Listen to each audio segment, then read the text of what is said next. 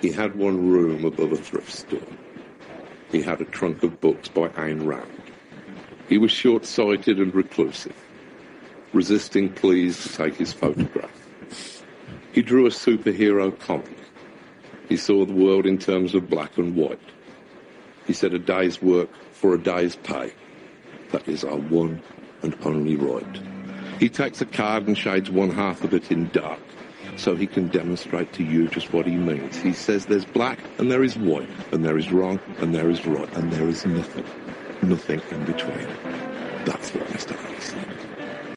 Those boys are so handsome.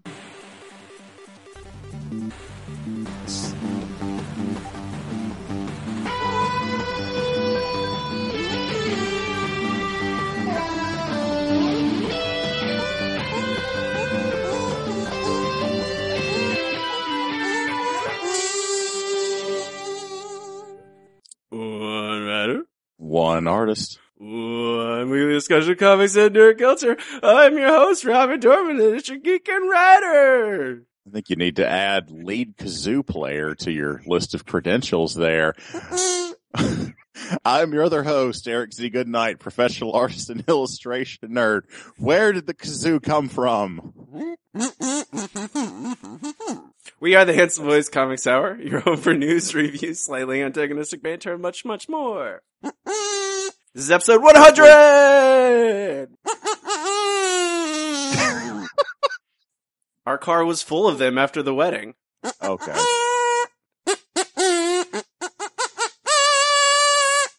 I hope this episode will be mostly kazoo free from this point. Yeah, that was pretty much the last of it.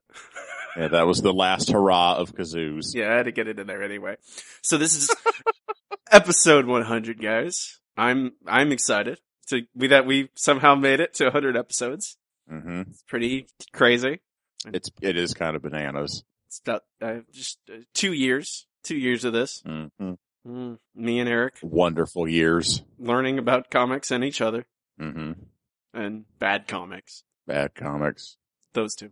Yes, lots But- of them. But this this week, as you know, I, I think it's appropriate. We are reading Watchmen in Nerd Boy Book Club, and that is a what you heard in our intro was Mr. Mr. A by uh, the Emperors of Ice Cream, one of Alan Moore's bands that he was in. and that was a chorus to a song that uh, the character Rorschach in Watchmen is based on.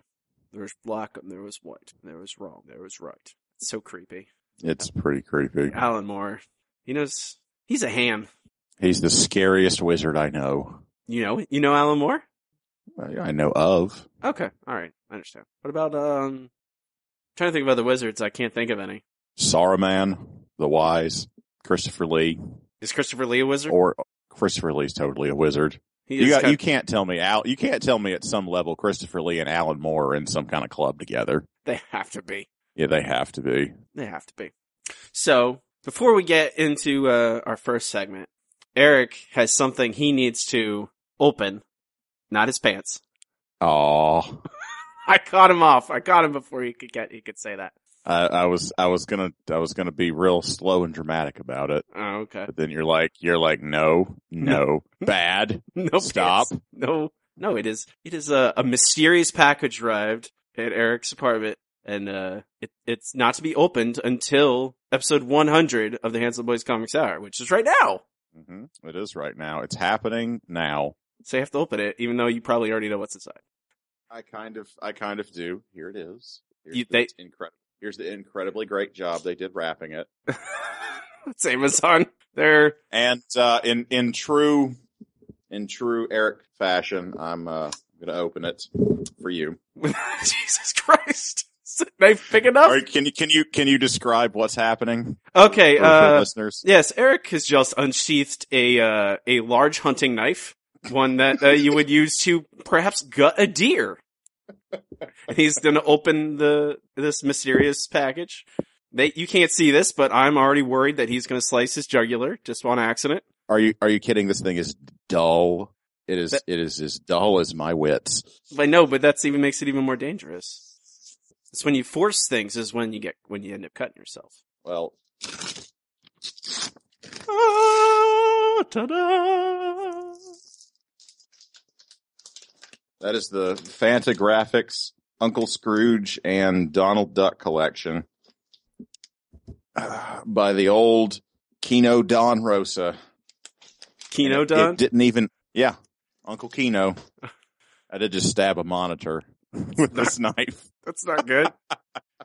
Don't care about it. It'll, it's a, it's a monitor I got for 40 bucks Hmm. and it's a million years old and I only use it on the Raspberry Pi. It'll still probably work, but I knew this Yes. would come in handy. I Eric now is uh, the the proud owner of something I I've already owned. I got it for I got it as a Christmas gift, and I believe it. I believe it was appropriate that Eric should own as well. Was our third our very th- our third episode. We we read uh, Life and Times of Scrooge McDuck. Mm-hmm.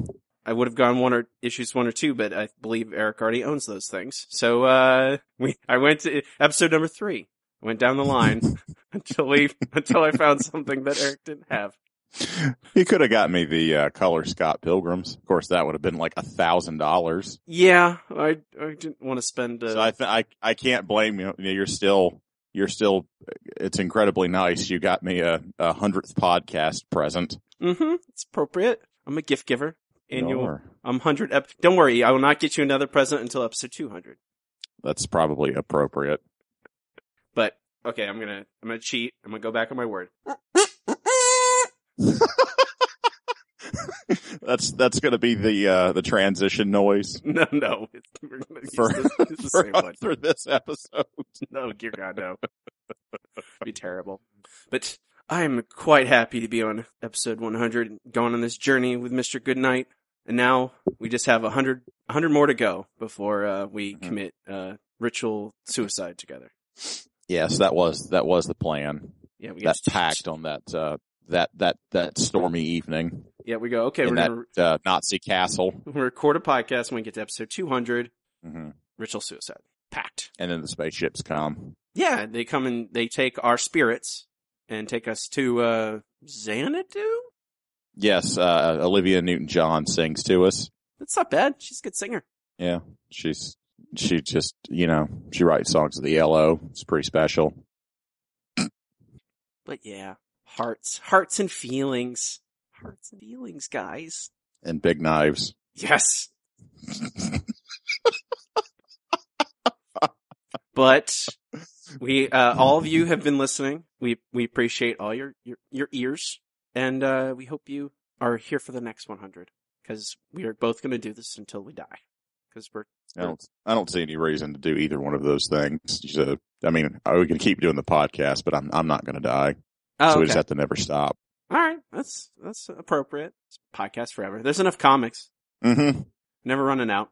There's enough bad comics to make fun of. and good comics to to recommend. There's good True. comics, mostly good, maybe. Yeah, uh, we've we've we curate it a little bit. It, we don't just pick all terrible ones. Well, yeah, I It's don't. good. It does cost money. We do not get these comics for free.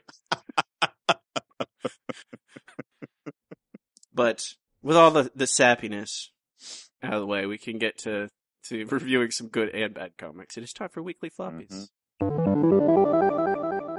Mm. It's, it's like a fireplace just inside my heart when I hear that noise. Weekly floppies. This is the part of the show. Don't know what that means. Uh, it's the part of the I- show I, it, it's wonderful, whatever it is. where Eric and I will review the week's books, tell you to buy or do not buy them. This, firstly, firstly, this week, the, the big release, Secret Wars, number one, written and designed by Jonathan Hickman, art, Esad Ribic, colors, Ives Sforzini, Ives, Ives Svorcina, letters, Chris the Greek Eliopoulos, uh, Mhm. production, Idette Winecoor, and, uh, Alex Ross did the cover. Um, this, I actually picked up a print copy of this did you? because it's beautiful. It's really beautiful. It is really nice. Did you see it in the comic book store? No, I did not. It's really well made. That cover's gorgeous. And Esad Ribic, I mean, Jesus. This is a really good looking book. Yeah, it is. What were you what were you what were you about to launch into? I don't know. I was just gonna say like this is the big thing. This is the Yes. Marvel's big thing. It's gonna be all like five months. The next five months of Marvel are gonna be all this. hmm Mostly. I think there's a few things that are not gonna that are gonna avoid it altogether, but uh this is the culmination of Jonathan Hickman's Avengers runs, which we discussed last week to an extent. Um There is about three million people in this comic book. Um, a lot, a lot, a lot, a lot, a lot of characters. Mm-hmm.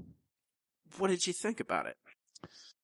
A lot of this last Hickman stuff that we've been following has been very difficult for me to follow because there are so many characters and there's a lot of concepts and things being introduced. This felt very clear. I understood what was going on at every minute. I mean, in one read through, but I mean, I guess it's a simple enough premise. You understand it basically from looking at the cover. Well, I mean, and everything has been leading up to this. So, I mean, this is, I don't know. I just feel like something about this much more clear. I'm completely on board. It's a lot of fun. Um, I can't help but think that what, what, what, what do you know about what's coming after this event? Is this just After it? yeah? No idea. No one knows for sure. Uh, The only Yeah. thing that's been released is it hints at anything is the all new, all different Avengers book. The preview that came out at Free Comic Book Day, which is an Avengers team that's comprised of Vision, Miss Marvel, Miles Morales, Spider-Man, um, uh, an Iron Man that is not Tony Stark, the female Thor, Mm-hmm. um, forget who else is in there, but it, it's that's the only thing. It, they Yeah. like, and there's no no other. You don't know. So Miles Morales will be in the mainstream Marvel universe. We know that. Um, mm-hmm. But aside from that, I don't know how things are going to work out. Who is what is going on? I mean, I assume Rocket Raccoon is not going to stay dead, uh, Mhm. considering how well his comic has done. But Mm-hmm. uh, my guess is the soft reboot, soft Yeah. where they can move chess pieces around and put things where they want them, but without having to do what DC do- has done and just erase all the continuity. They'll just move it around and erase Mhm. the stuff they don't like, or just make you for let let you forget it. The stuff that is inconvenient. That was kind of what I was expecting to come out of this too. It, I kind of don't like that they're doing that, but I don't know. I don't hate this. I think this is a, a pretty interesting book and I'm, I'm, it's certainly gorgeous. Mm-hmm. It's, I don't know. It's big. It's a huge event. I, I'm, I'm sensing you have some reservations about it. Um, the comic itself is very good. hmm as you said, the art Esad Ribic is very. This is great. This is hmm obviously he's. They took after that Thor God of Thunder work. They went okay. They saw how good he was on that, and they went okay. Now you're doing the big event, and it it looks incredible. Hickman's story has kind of culminated in this, and it works Mhm. well enough. You and like you said, they it has done away with all that confusing back and forth Yeah. stuff. They try to make it very clear, like yeah, it's Ultimate Universe versus our universe, hmm as we as it seems now in the midst of these two Earths colliding, and they're you know people trying to get on the life raft, and you know there's all these different things things happening all at the same time. And that's, and with all that stuff happening, it's still pretty clear what is happening. And you get a lot of character moments, uh, questions about what's going on are there. Like you see Cyclops, you see Cyclops, Thor, Spider-Man, Captain Marvel, Peter Quill, Star-Lord, The Thing, and and looks like Franklin and Valeria Richards are all in this little capsule. And I don't know what that means. Um, you know, with along with Mr. Fantastic and Black Panther, I guess. And I that's the life raft, I, I suppose. But I from what this whole thing has been led led us to believe it's gonna be superheroes like fighting superheroes and a, a battle world and all that. So I'm guessing that's gonna be unveiled in the next issue or two. And I think that's my biggest complaint with it, is that it just feels like the next issue of Avengers. It Mhm. doesn't necessarily feel like this is a separate thing, other than that there's other people in it. Like the Rocket Raccoon's in it for some reason. But other than that, like it, I, I don't know. It is already doing so much, but it feels like there should be a couple issues of Avengers in between what. Like it's, I, I get, I, I don't want to complain that there's nothing happening in it because a lot of stuff happens. I, I guess it's more of the filing issue that but I- I'm a buy. It's good. It's a, it Mm. looks beautiful. There's a lot of action, a lot of character in crammed in where it, it's surprising with you looking at all that, all the characters in this, you get a lot of, a lot of small character moments in it, even though it may not be, a lot of it is just very brief, but still it's something and anyone, uh, I don't know, but you think anyone could pick this up and understand it? I feel like they would really struggle to know who all the characters are, but I think what's happening is fairly clear. Probably someone that is more of a novice in the Marvel universe that, you know, doesn't really know all the X-Men or, you know, they, they know, they know the big guys and they might have seen some of the recent movies. They would probably, they'd probably do okay in this. There'd be plenty of people they wouldn't know who they are. They're, they do have these handy cast pages, which is very helpful, but just because you know someone's name doesn't mean you know anything about them. But yeah, I think, uh, it's fairly entry level or at least passable for someone who is, uh, going to be a little bit more casual fan, but it's all, it's, it's obviously predicated on all this stuff. Yeah. And I, I think it, that is kind of an achievement that they are able to tell the story without relying on all that story beforehand. Uh, I'm more anxious to see, I, I guess I'm, it's just I'm anxious to see what all this means. Mm-hmm. And that's not a bad thing that I'm interested at least. It hasn't turned me off of it for sure. And that I think is the, even for someone like me, I think that was uh, probably their big, the, the biggest obstacle. You know, it was like, am I gonna, like that convergence, like the first issue, I'm like, I'm already, I don't want to buy number two. Yep. This is, this has made me want to buy number two uh, of, of Secret War. So it has achieved that. And I, uh, frankly, the art is so beautiful, I'd probably get to, I'd probably buy them all just to look at it because Esad Ribic, he was, he did an amazing job on Thor God of Thunder and, uh, it is continuing on this book. So in the, I am a buy. Yeah, everyone should buy this one. I, most people It's probably the- are. It's the, it's, it's the thing to do. yeah. Oh yeah. It, it, event comics should feel important. It feels important. hmm We're, we're, we're back. Marvel's back on their game after AXIS. Yeah, I was gonna say AXIS was terrible. Uh, okay. Next up. See, that was not, that was me faking a kazoo, but it was not an actual That was fake kazoo. kazoo. Fake kazoo. We have, uh, our, fir- uh, the neck, we, I, I, none of the DC books looked that interesting to me that guy, this week, guys, so I didn't do any. There's no, I don't want to read Convergence and or any of the Convergence books. It does not, you know, meh. we run the show, we decide what we want. Or I decide. And Eric just goes, okay. Yeah, I don't complain. Not generally. Unless we read something really bad. Yeah, then I bitch at you. But next up is Spider Gwen, number four, written by Jason Latour, art Robbi Rodriguez, colors Rico Renzi, letters Clayton Cowles. Uh, this is after the first three issues of this have very been very much action oriented. Uh, seeing Spider Gwen, Spider Woman, you know, fight the Vulture and you know deal with Frank Castle, cop, rogue cop. hmm Frank Castle. This is more of a, a very personal uh, issue where she's, you know, mostly talking to uh, Aunt May from where in, in this universe, her universe, Peter Parker has been killed, um, and she and Spider Woman is still wanted, kind of for that surrounding that that murder, but. Uh, They, most of this is really kind of very close personal discussion between Gwen and Aunt May. I really, it really kind of, Jason Latour kind of flexing his his more, you know, character driven muscles. hmm Yeah. I, I, I kind of can't believe that, uh, he's as good a writer as he is. I mean, I, I was mostly introduced to him through Southern Bastards. So that's my impression of him is he's comic book artist guy. Um, what had he written before this Uh, he had you're aware of? um, Wolverine the X-Men after, Mhm. after, I was right, it was Nick Bradshaw was doing the art and he still did, Nick Bradshaw still did some of the art after Latour took over. Um, hmm why can't I think who wrote it? But Latour, he wrote, he wrote the second volume of that or some of it. And he wrote, uh, what else? Another, some, another Marvel book, I think. I think that's it. That, but that's all as far as I know. I think some, a smaller indie stuff. And I, he had, he was a cartoonist. I know that just from listening podcasts about him. So I, I, wrote his own cartoons, but I don't know off the top of my head anything else. But this is, it's, it's, how personal is it? It, it'll surprise me a little bit. And I really enjoyed it.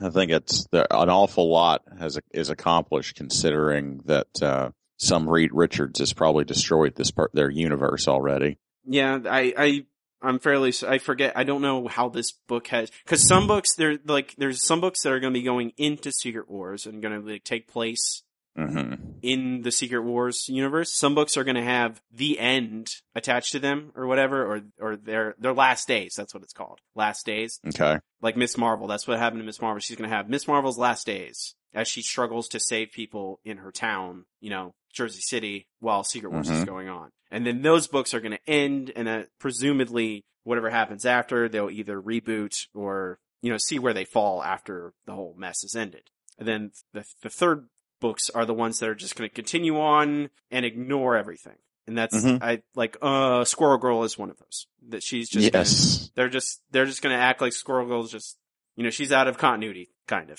so they just let her go. I don't know where this one in where this one lies. I will find out soon enough. I guess it might be you know just one day she ends up in the regular Marvel universe and suddenly you know it seems like that's where they're going, but who knows? But I it, it's made I never was a Gwen Stacy person. I always liked Mhm. Mary Jane more, but this book has made me enjoy you know Gwen Stacy and like it's very the the the art is Robbi Rodriguez does an amazing job. It's really dynamic. The coloring, Rico, the coloring I think is also the the crazy like neons and you know kind of weird colors in this I really like. And uh I It's used, it's used tastefully. It's Yeah. not like overwhelming, but they punch it in there at the right moments. yeah, it it it's really enjoyable. I'm a buy. Yeah. Jason Jason Latour is uh, even more of Eric Eric's man man crush now. Well, I'd stalk him on every media. I can't believe how, I don't understand how people have time to do work when they're on fucking Facebook talking about basketball all day. He did say something that was incredibly funny earlier. He said that, uh, the aesthetic of 90s comics has been realized or that that legacy has been carried on into modern sports logos. That's true. It made me laugh. That's good. It's like this logo lacks pockets. Come on. Um, so double buy Spider Gwen number four. Next up, Spider Woman number seven. Even though Spider Gwen is also Spider Woman, but that's you know separate, separate universe. They can all be women. It's They they can all be Spider Women. We have all the Spider Women. I, uh, I, I need to tell you what just happened to me because I totally, I forgot that I read this. I read it. I forgot that I read it. And you said that. I'm like, oh shit. This is another book that I didn't read. Damn it. It's I, I did read it. It's uh, written by Dennis Hopeless, Javier Rodriguez on pencils, Alvaro Lopez on inks, Muntsa Vicente on colors, Travis Lanham on letters. It is, we kind of get to what is happening a little bit with this mystery that Spider-Woman has been chasing. Uh, it's intriguing, actually. I, it, it subverts expectations a little bit about what we find out, what Spider-Woman finds out Mm-hmm. uh, and it's it's really it's still really good. I really I'm so glad they dumped uh porn face McGee and went to like a, a person who doesn't draw every woman as a sex object. It, it it's like really fun and delightful, and it that and it definitely is carrying on that. It, it feels like uh, in that same vein as Hawkeye and Superior Foes of Spider-Man. It's like in between those two a little bit. Mm-hmm. mm I, it, you know, irreverent kind of look at, in, in super, at superheroes, but I, I really enjoy this book. I'm, I, I cannot No, be more excited about it. it's it's really good. It's really good, and it just peopled with such interesting and weird characters. And I I don't know. The, the more of these situations she gets into, it's I I was not sure if I was going to like it from the get go. This is an, a truly excellent episode, and it has like the the lifter armor from Aliens at the end of it. It does. it does. It really does. Except she's not a queen alien. She's just a, a superhero. Mm-hmm. But I, I, the art is, is also really good. Oh man, Yeah. it's crazy good. It's crazy good. I love it. This is a beautiful looking issue. Yeah, it's, it's, I, it's just kind of staggering that they've turned this around so quickly. Like, the, I, I have like totally different feelings about Spider-Woman in three issues of this. Made, it endeared me. Bye. Absolutely. Just, just pin a $100 bill To a close rack. at your local comic book shop. Yeah. And then just walk away. That's you can just have a normal transaction. I don't, I don't know Mhm. why she did just, the, she, the person saw her. I don't, okay. Mm-hmm. I, I don't know. It doesn't matter. Uh, our final Marvel book of the week is Ant-Man, number five. And I was mentioning Superior Foes of Spider-Man. This is written by Nick Spencer, who wrote hmm Superior Foes of Spider-Man. I'm sure eventually we'll load, and I've, and then I will uh, start talking about this. Come on, buddy. We can just we can just not talk about it. It's okay. No, we kind of need to. I mean, we don't need to, but we should.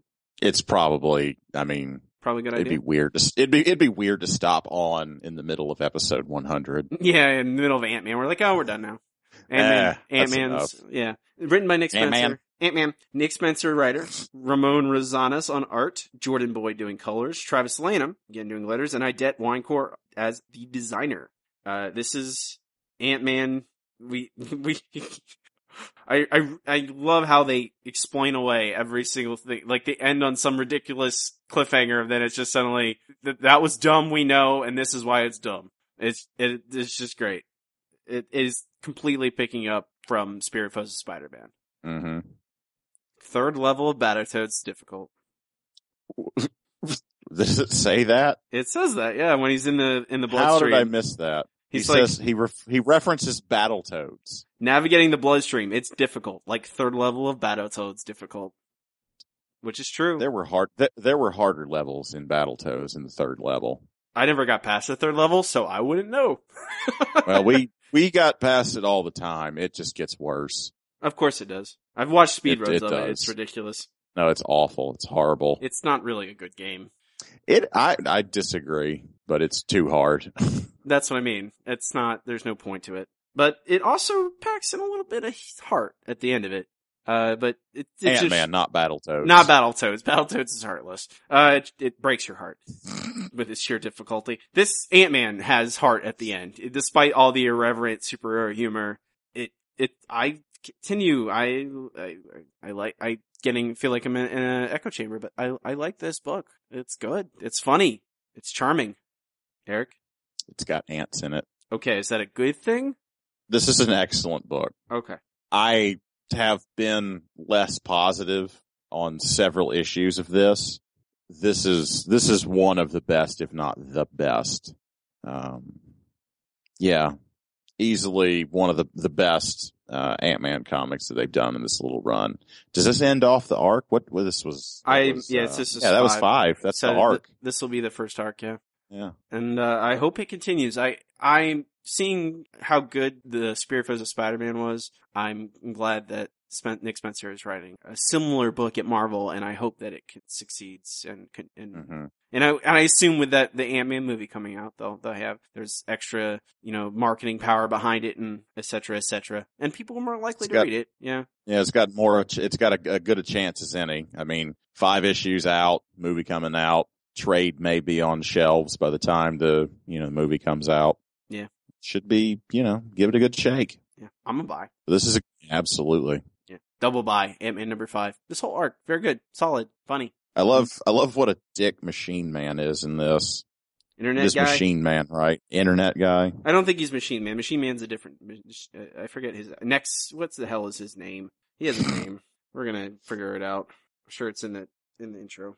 I don't know why I remembered Machine Man. Machine Man is in. He's in Next Wave. That's what I was thinking. Mm-mm. This That's- is not. that this sounds is a, about right. This is a different guy. Machine Smith. There you go. Ugh, really? Yes, that's his name. He is a dick, Yes, he is. but it's funny. Just like I'm not going to help him. He's fine. Yeah, I I can't I our sign up for I- this. I did my job. I don't need to do more. So uh, our last book of the week, our last fle- weekly floppy, is an indie book. It is Arcadia, issue number one, written by Alex Paknadel, illustrated by Eric Scott Pfeiffer, letters by Colin Bell. Uh, so this is, I, I, think this is an interesting take on a established sci-fi trope. It it it borrows tropes for, or it it is it borrows from a lot of different things. Yes, I. I mean, there's a it. You know, it it posits basically the world has been hit by a plague, hmm and the only way to save most people was to upload them to you know a computer. So they have they're AIs now. Everyone They're is in they're in the Matrix. they're in the Matrix, and but the thing that caught my eye about this, because I first glance, I'm like, eh, yeah. But the, the thing that caught my eye is the fact that there's a, a large part of the story focuses on the very few people that are still alive in real Mhm. life, who are meat in what are they, the meat as it's called The meat. um, where they maintain the servers and the en- like the cost of energy to to actually you know keep these all these people running on their computer programs and the politics are surrounding it are that that is also I was not expecting that in this the fact that you know the where there's the president is negotiating about you know energy costs and all that and with the people inside the simulation like that's really interesting to me uh, I'm this whole idea I I I kind of fascinated a lot on by many different takes on it, and I was kind of curious about it, and I my it met my expectations. I enjoyed this. Hmm. Did you did It's- did, did you like it? You think it was too unoriginal, Eric? Well, like I said, like I, I have. I mean, I can think of a half dozen other things that this borrows from or have done all of the ideas in this. Um, but I, I mean, it, it kind of got me off on the wrong foot. Like I, I came into it wanting to hate it and I, something about the introduction and some certain parts of it I thought this was going to be like really pretentious, but it didn't really go down that road. That uh, it introduced some interesting characters and some interesting scenarios, and a lot of the ideas that it's borrowing are kind of just background noise. You know, the fact that there's all these humans in the Matrix and the play. I mean, it, it, I don't know. It's, it's not, it's, it's part of the driving force of what's going on, but, um, it's it's more character than that, and I I've I enjoyed it for that. Yeah, I you know, the whole the whole two fathers thing mhm. I thought was really very effective and very interesting. That is that is very interesting. I I I, gen- I what is your thoughts on this? Like this comic basically on the on the credits page just gives you a paragraph that is the ex is uh, is just a um uh, a, uh, information dump. It is just literally like here is the setup. Mm-hmm. I would prefer that, and then just let them Yes. jump into this the people. I don't. I I don't need you to do that. Have a dialogue, deliver dialogue by somebody when you could just tell me it before the story starts. I think it's acceptable, um, and it's probably better to start a little more in medias res that way. But I mean, really, the more artful way to do it is to reveal it to to to show and not tell. But this is this is not a terrible way to do it. You know, one paragraph of exposition it makes a lot of things clear and it makes this more digestible. So it's perfectly fine. Yeah, it's not a Neil Gaiman page and a half of of, di- Mhm. of, of story. It is Of one paragraph. poetry. Yeah, poetry in near unreadable font. That's good. But I'm Todd Klein doesn't appreciate you you uh, talking shit about his lettering. It's I, I'm thinking specifically of you know what you know what issue I'm thinking of of Sandman? Which, which one? the one where oh I, I don't know what it I it, it's really cat it's uh well, it's a when we're oh I can't even remember now. It's been so it's been a while since we been a while since we read those. Oh it's one where she's reading they're re- it's like old it's a flashback and they're Mhm. reading like scrolls or something and Mm, in the and it's just really hard to read. Everything else is fine in that entire series, but it's just that one time I just could not read what and you're supposed to read it and I could not it's like in some weird runic uh font hmm and I couldn't I just couldn't read it. But you can read this science fiction font. I can read science fiction font mostly. Okay. It's not in a uh um Neal Stephenson, you know, language that we haven't invented yet. Does have uh, does have some code in the back. The guy is uh, calling up shark functions. well sharks are yeah you have to while yeah an aboriginal guy is writing shark code hmm very important but i'm a buy i the art i haven't we haven't really mentioned i i really like it so it's uh, It's an it's an interesting uh, an interesting sort of look. I think there are some spots where I don't really care for it. And there are some that I do enjoy it. It's, it's kind of feels like it's ju- it- kind of a mix between, um, oh, what's his name? Chrononauts in the Wake. I've forgotten his name. Murphy. Murphy. A, a mix between Murphy and Jeff Lemire. Yeah, I can see that. But I, uh, it's got, it's got that pen style, but something about like the leanness of the figures and like how, like they're bony and they look like they're, th- like they're just all made of cheekbones. It's odd to me. Lemire kind of does that. he does, yeah. But I'm a buy. You buy, Eric? Oh yeah, absolutely. I totally thought I was going to hate this book and it has proved me wrong. I'm It is gonna, a, it is a solid comic book. I'm uh, double buy Arcadia number one. I'm gonna, we're gonna, I'm definitely gonna read number two. We might check out number two for the podcast, see what comes out. Um, do you read anything else? Any single issues this week, Eric? I read The Unbeatable Squirrel Girl. What'd you think about that? I haven't read it yet. Predictably delightful. Okay. It's, uh, it's actually really funny, um, where Squirrel Girl's roommate is, has been kidnapped and they're all inside some building. And all these other, these others that are in there with her, they're, they're all telling stories about Squirrel Girl, except none of them know who Squirrel Girl is. So they just make up crap. they just make up BS. and it's hilarious. It's kind of amazing. Um, like sh- one guy tells a story about how Squirrel Girl wants vengeance and it's very clearly like they draw Squirrel Girl as the Dark Knight Returns Batman Oh, and good. it's the, it's the, it's the surgeon, uh, uh, line. ah, right. I, you need to read it. You I will, I will. you will enjoy it thoroughly. It's kind of, it's kind of amazing. I kind of, let me see if I can find it. I want to, I want to read it to you and hear your reaction. I think this is it right here. It's only like two panels. You don't get it, son. This isn't a trash heap. It's a nut hoard. A place where squirrels keep their nuts until they're good and hungry. And I'm the squirrel. I like it. It's excellent. There you go. There we go. I, so I, I, you should uh, read it. I I will. We'll read it. I haven't read much else this week. Um, I am looking for. You know what comes out next week?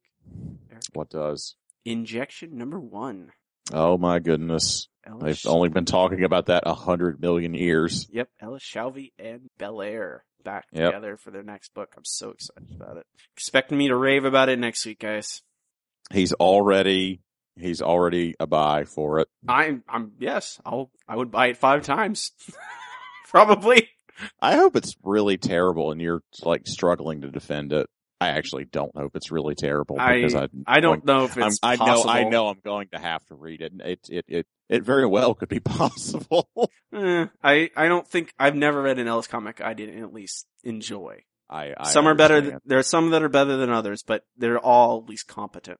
Um, but with that awkwardness, we can move on to our next segment. It's time for checking in. Checking in is part show. Eric and I will talk about what we're up to during the week. Tell you the guy, tell you, tell you, tell you guys what we enjoyed doing and did not enjoy doing. That's about all I got this week. Eric, what have you been doing this week? I, I saw pictures of you on a beach. Oh yeah, I need to stay away from the friggin' beach. That is the worst place in the universe. Is it? I mean, do you like walking around naked in public? Well, not all naked, but you know, Do you like sand in your mouth, all over your hands, on your face? Are you doing? uh, I don't know. If, crevices. are you doing the beach? I don't know what you're doing. Are you? Do you crawl? You just take all your clothes off and crawl on the, on the sand like you're like. it is, a- dude. It is impossible to not be covered in sand at the beach. I'm sorry. well, that's why you go in the water and it washes it off. Well, that's another thing. The ocean, uh, full of bacteria and and feces and gross shit. Don't think about it. Um, no, that's that's how you have to enjoy it. Yep. Exactly. Just go. Oh, I think about I hate the and I don't know if you know this, but it's like 99 degrees every Mhm. day because it's Florida, yep, I was and outside there's today. a giant ball of plasma uh, irradiating horrible shit down on me. Mm-hmm. You can tell I've got like two tone face here from where the different kind of sunblock gave me more skin cancer on the on uh, uh, this part. You should have worn a hat. I should have worn a hat, but I wasn't really planning ahead. I was more concerned with cooking ribs, Hmm. which is about the only thing that was that was the true victory of the day. I truly c- cooked the uh, the best ribs I've ever made. It was amazing. I'm gonna get you a Send me an Panama hat. email and I'll huh? I'm gonna make you. I'm gonna get you a Panama hat. I will not wear that. It'll cover your head. so will a, like a roll of duct tape, but I'm I'm not You going to just want- wrap my head in duct tape. Oh, I was gonna say you want that instead because I can get you a duct tape hat. no, thank you. That was that doesn't really fit my my uh my personal brand here. So excellent ribs. Oh my god, they were so good. It's amazing. We used one of those uh Louisiana pellet grills. wasn't actually it wasn't Louis, it was Traeger brand pellet grills, not Louisiana brand. Do you know what I'm talking about? Nope. Your father-in-law There has one. Yes. How about that? Yep. I was there. We cooked on it today, actually. Me and Yusuf. Yeah, they're uh they're they're pretty good. They Keep a nice consistent temperature for people that like the the additional taste of smoke, which you cannot get from. I cook on gas. I cook in my oven. There's no comparison. You, I mean, cooking over some kind of hardwood charcoal, cooking with wood chips. I mean that that smoke, that smokiness, is incredibly important to the flavor. So there's no no comparison. But good lord, those those pellet grills, they're nice and simple to work with, and you don't have to spend eight hours minding a fire. It's a lot a lot easier to work with. So But yeah, ribs and what else do you do? Get anything up? Any, uh, get up to anything else there, you old rascal? I I talked a lot about going to see Avengers, Oh, and I I, I wished I had saw it. That way we could talk about it. But no, it's been mostly just dealing with nonsense and not Mhm. really having much fun. oh, I did. Uh, I did manage to watch a couple episodes of a couple seasons of The Simpsons here and there. Oh, only just a couple seasons. Just a couple seasons. Which which seasons? I'm I'm I'm polishing off episodes that I hadn't watched before. Like I just watched. Like I was really stunned at how good the the Who Shot Mr. Burns episodes were. Oh yeah, they're amazing. Yeah, they're very good episodes. I had forgotten that the the slant oil drilling company was from that episode. yes. blocking out the sun.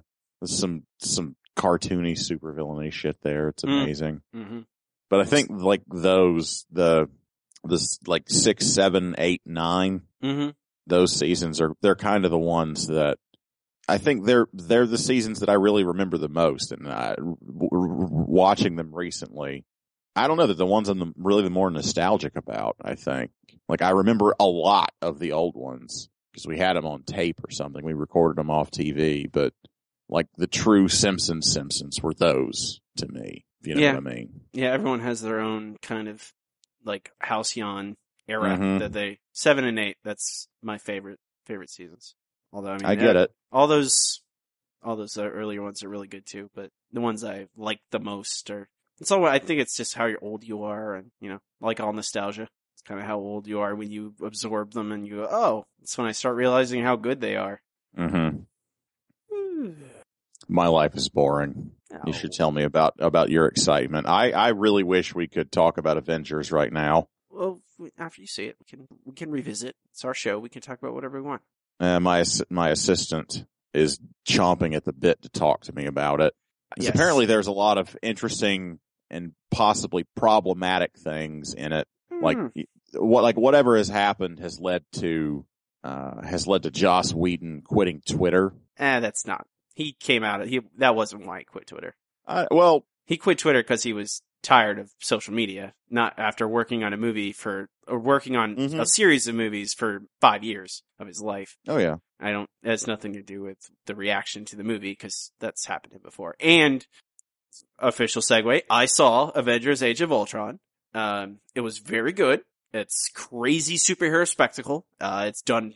I considering how they uh, almost double the cast basically. I mean, with from Avengers one because they've included multiple characters from other the other Marvel movies like Falcon, and uh, War Machine are in this, plus Nick Fury, Maria Hill. Then you get Vision, Quicksilver, Scarlet Witch, and the addition of Ultron, plus mi- other miscellaneous characters. And the fact that they get people are like a lot of reviews I've read have said, "Oh, they don't give enough time to each character." I'm like, I am, a, I, I wholeheartedly disagree because it is. You can only make a movie so long. This movie, it's 2 Mhm. two, almost two and a half hours. It does not feel that long. It feels much shorter. It goes by very quickly. It is expertly paced. Each character, every single Avengers character gets their own time to shine. You get a lot of a lot of detail about them that really colors them in regards to the team, and plus it has all the spectacle that you want in a movie like this. Uh, it is remarkable. Every I, I, in in just the difficult sheer difficulty of construction. Like I Mhm. that I I don't. I don't think these people, I don't know why, like it's, it's clearly an ensemble superhero movie. It is not Captain America Winter Soldier. It is not have two or three people that can focus on. It is in a team in in all in its truest sense. It is a ensemble movie, and it is. And I don't see where the problematic things are in regards to Black Widow in particular, because there's Mhm. been a lot of story. I it is character choices. That is expli- That is what it is, and my wife agreed with me like she was like, I don't understand. I understand. Like I can see why someone if if someone just came up to you and said some of the things she says in the movie to me on the street as this is my opinion or this is facts, I would go, yes, Mhm. that's problematic. But it's clearly a part of her character development that she feels certain ways about certain things. It is not. It's not a judgment on people in real life. It is her character development, and I don't know how you misconstrue that. I am I'm really curious what the hell you're talking about. I don't want to give it away because it will it spoils. I know you're you're spoils it. trying to be spoiler free. Yes, I don't. It's only two Um, weeks old. I'm not going to spoil it. Um, it, it it's regards. I don't. Again, I didn't. I never read many of the in-depth reviews of it because I I wanted to stay spoiler free, and I still managed to hit a couple spoilers before I saw it. So I do not want to do that to other people. Um, but I don't see. A, a, I think it's interesting character development regards to her. I, I, in all, it makes her an interesting character. It does not make her a bad character. And it's especially with it, it makes it, it really works well with the relationship they have with, they give her with Bruce Banner. hmm That is, it's very interesting. And I, like, I, I understand why Joss Whedon be, would be perturbed about people calling him out on that. I don't think he left Twitter because of that. He probably left Twitter because he's tired and he wants Yeah. to not deal with anything. Um, it's it's a very good movie. They Joss Whedon knows what he's doing. I I would say Avengers One is still probably a hair better, and I think it's entirely on the strength of Tom Hiddleston as Loki. Like I think he- People people do adore him. I think he's He's not even not even in it at all, huh? He's not in it at all. And I think that's for the better because if he was in it, you just go, oh yeah, I do like him better. He's cooler. He's a better villain than Ultron. But, uh, I think that's the main problem with it. I, that, why it's not as good as one. It's still very good. Very much fun. Great. Like, it's so, like, there's a ton of fan service in it. Like to nerds like us Mhm. and it it's you know just tons of really and it's funny like it's so and the thing i was not expecting out of it that i really like vision. I was not expecting to like vision as much. I really liked vision. He didn't even get that much time in it. I really like what they've done with vision. In just a very short amount of time he's in that movie. I am very excited to see what they where they put him going further forward because he's he was very really interesting. You should see it I I definitely will. It would be ridiculous for me not to. It's it's excellent. It's a and it and I'll, I'll, it a large portion of the time. I mean, uh, all the trailers make it look like the entire movie is just the heroes fighting amongst themselves, but most of it is them being heroes, them saving regular people, and that's refreshing. That's incredibly important to you. it is. It is. When it's the Avengers, it is especially. So two thumbs up from Robbie. Bye. Buy a ticket. Stupid. Uh, the other thing I did, I'll, which I'll touch very shortly on, it's, it won't, since it's not comic book related. Uh, we went and saw Kids in the Hall live last night. it was uh, a lot of fun. Great show. These, uh, hey, those comedians that have been doing this for 30 years, they're really good at it. They know what they're doing. How do they know how to put on a sketch show at this point? I wonder if they're doing new sketches because They there are. was They are. probably a half dozen years ago I saw Kids in the Hall live. they did. Did they do any new then?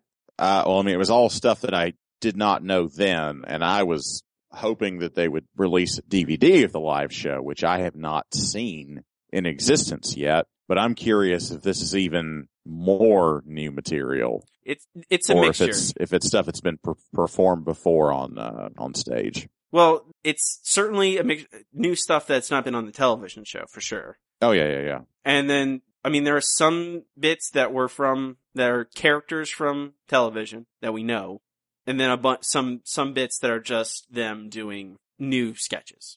I don't know if they've been. I had uh, mentioned that the, to to Yusef and I'm talking to him today. Uh, he had seen them live Mm. last year or two years ago, not too long ago, and he I relayed one of the sketches they did, and he's like, "Yeah, they did that." So I assume it's a mixture of the ones that are probably the the best ones they keep, and you know they recycle. If they have a good idea, they probably will try it out, and you know they have, probably have their own system how they you know make move things sketches around and stuff like that. But I was very impressed. I it was hilarious. It was a great show.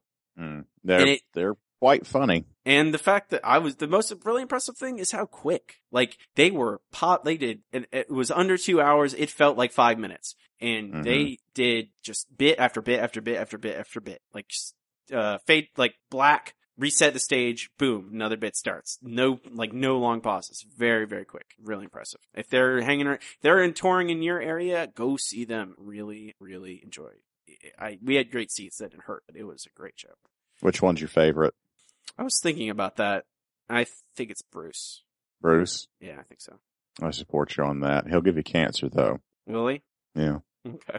You didn't know he's the cause of cancer. I did not know that. You should you should look up Bruce causes cancer. Okay. He comes out, he's like, Sorry about all that cancer, guys. I was on a roll.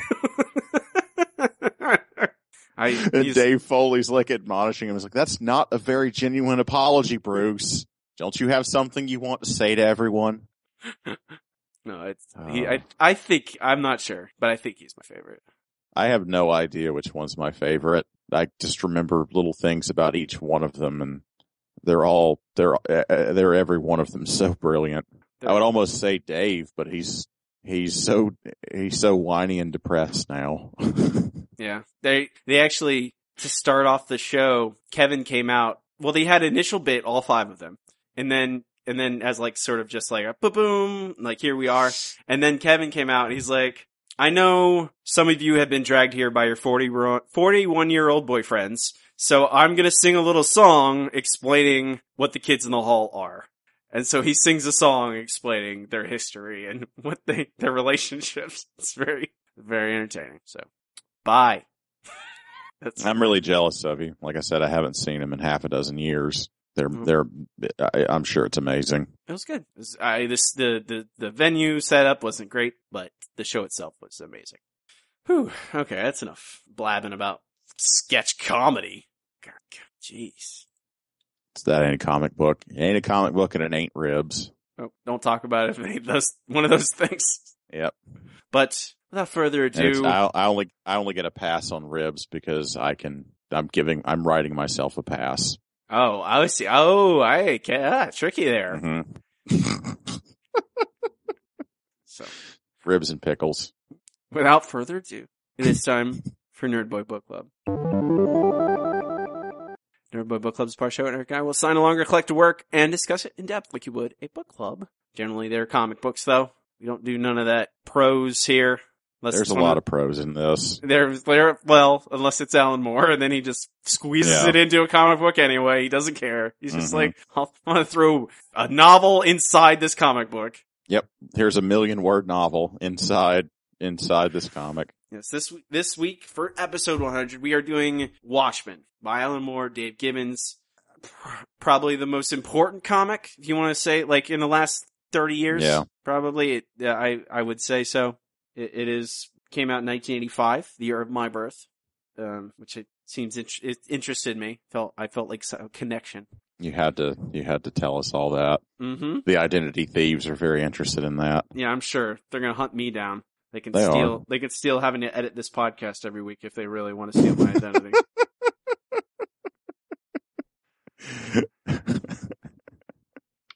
so it's like the first, int- like I don't know, deconstruction of superheroes. It's the one that got everyone's attention. There was comics before it that touched on it. This is the first that did it in a major big. I mean, it's obviously it's Alan Moore, so it hmm it it took superheroes in a direction that hadn't really been something that hadn't been done before. It's certainly not to this extent, um, where you put them, you take superheroes and you put them in the real world, basically, and that's like that's kind of has shaped DC's entire uh, worldview, at least, at least uh, recently, especially. But I, do you know when did you first read this? I know this isn't the first time.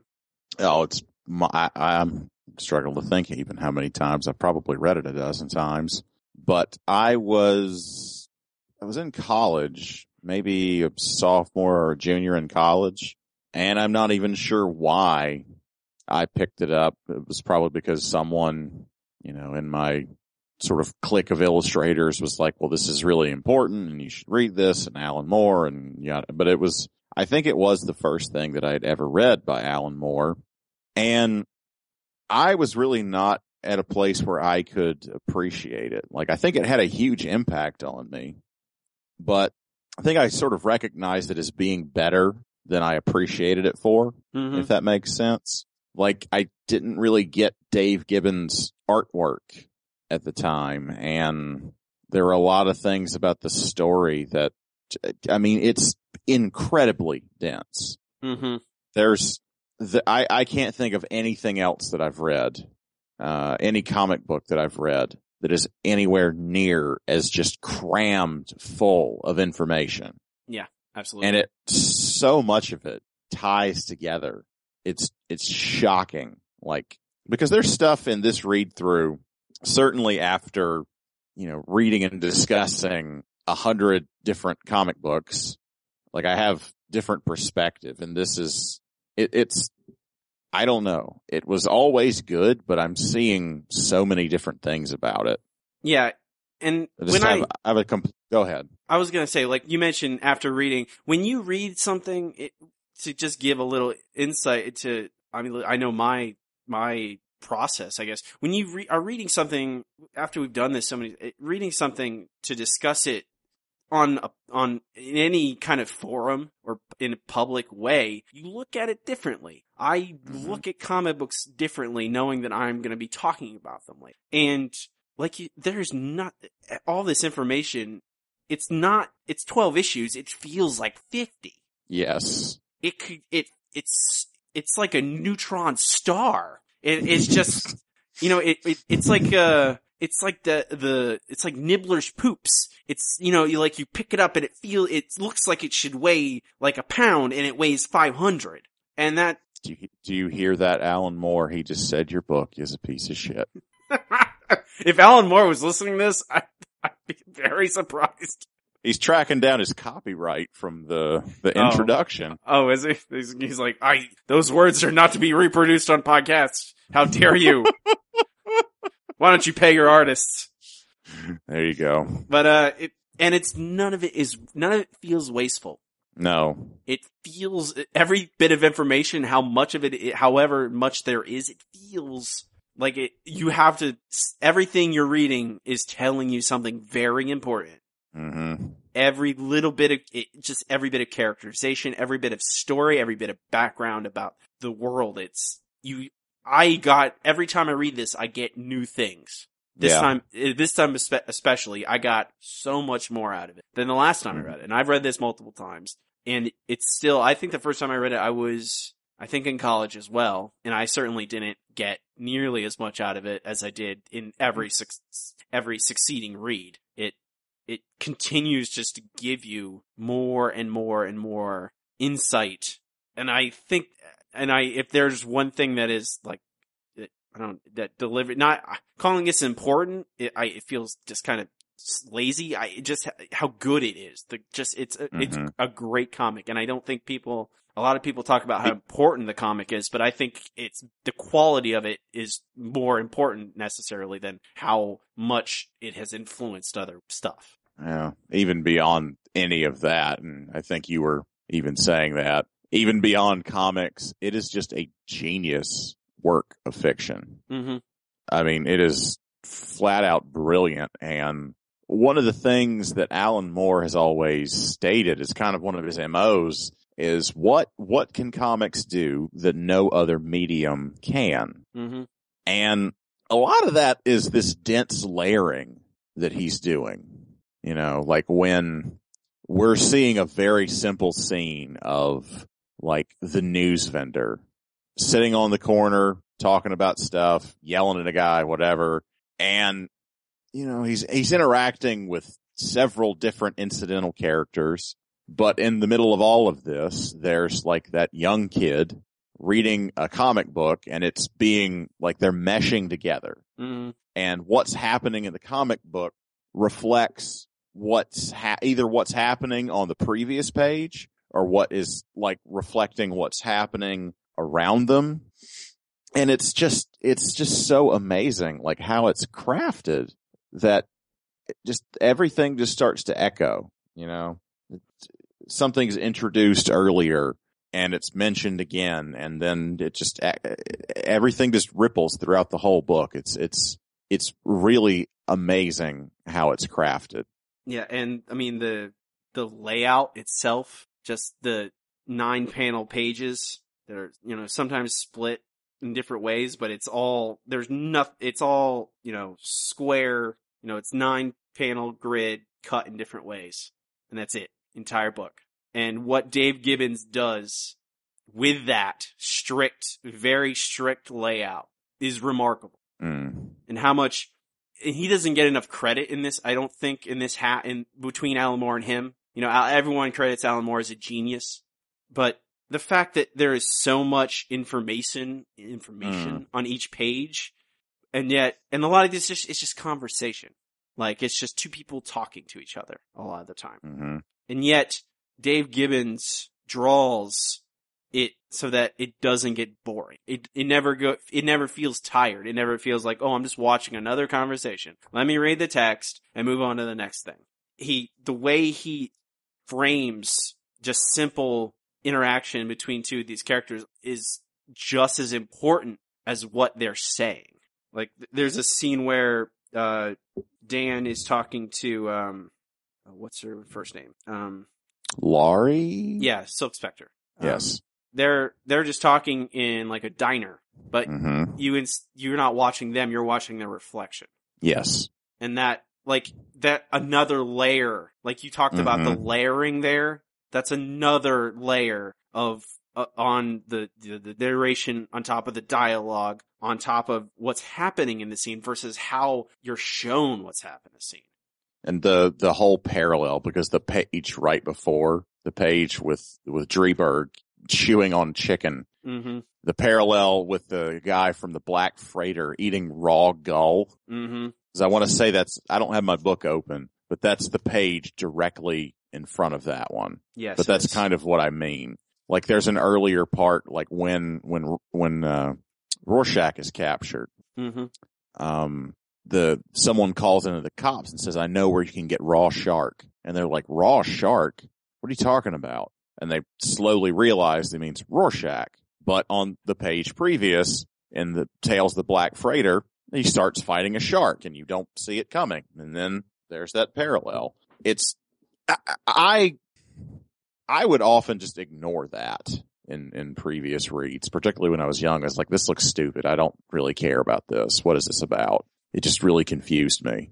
But when you, you see just sort of those echoes and little, little foreshadowings and it's, it's quite amazing.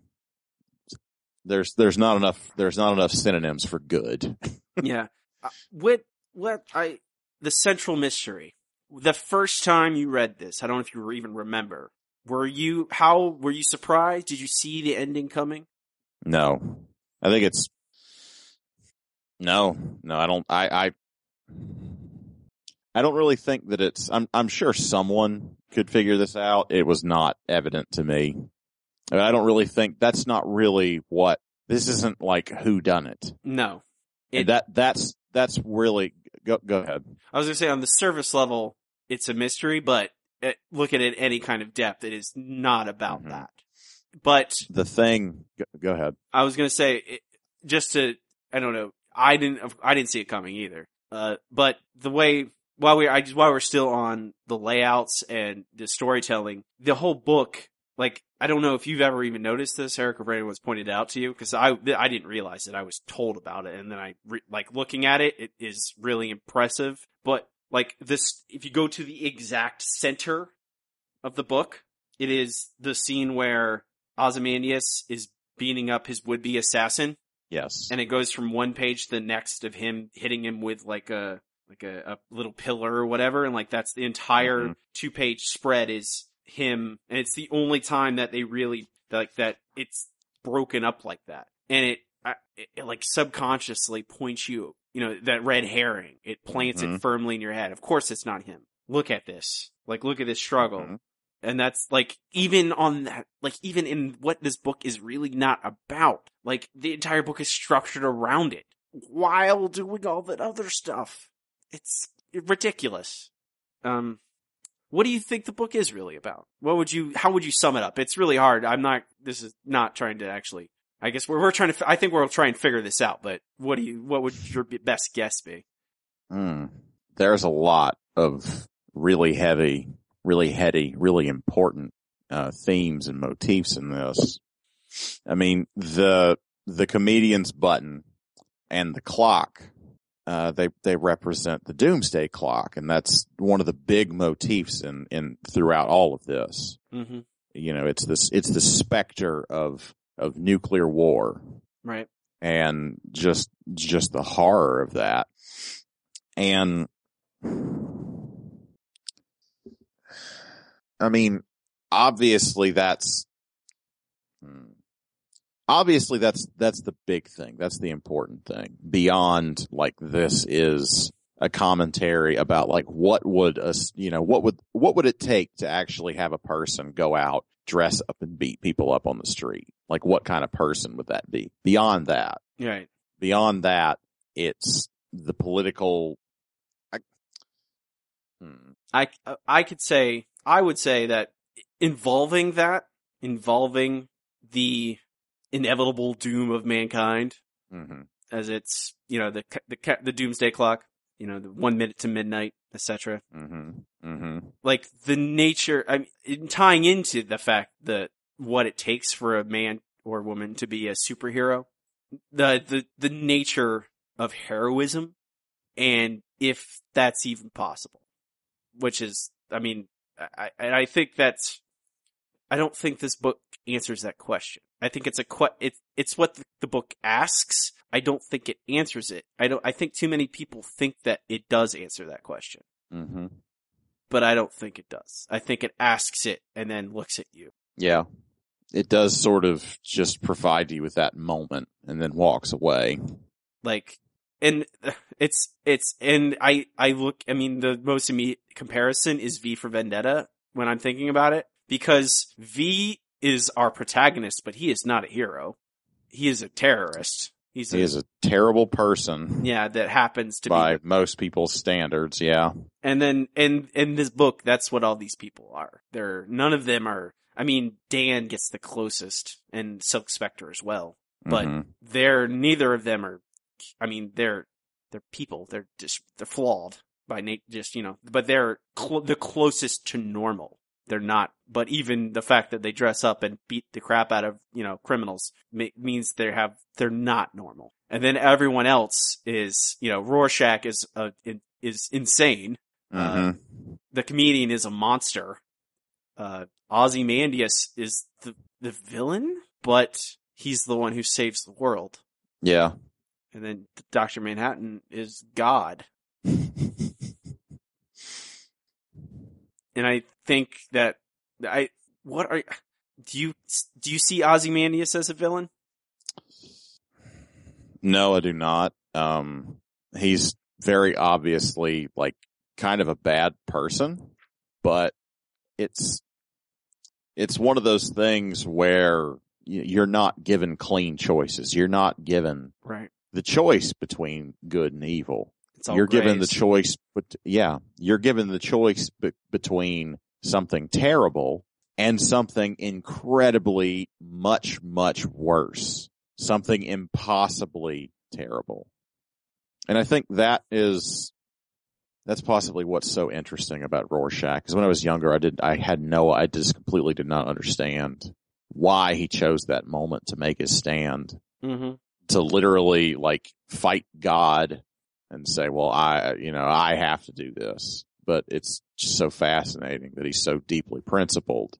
And this is clearly something where you have to pick the lesser of two evils.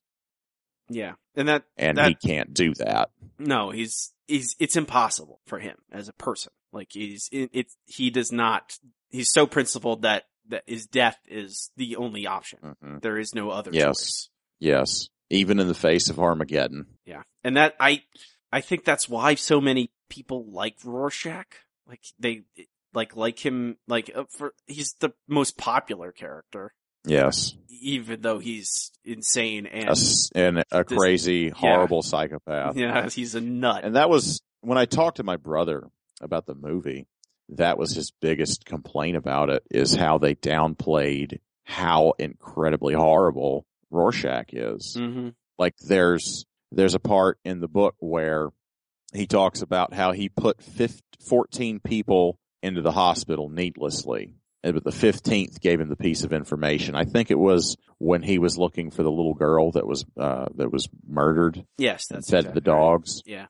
Um, in the film, they changed it to three people or something. They re- dramatically reduced the number to make him a more appealing character when that's at, the very least, that's certainly not how Alan Moore sees it. That it's almost like his whole thesis statement with Rorschach is, you know, this philosophy is too simple and it makes you a monster.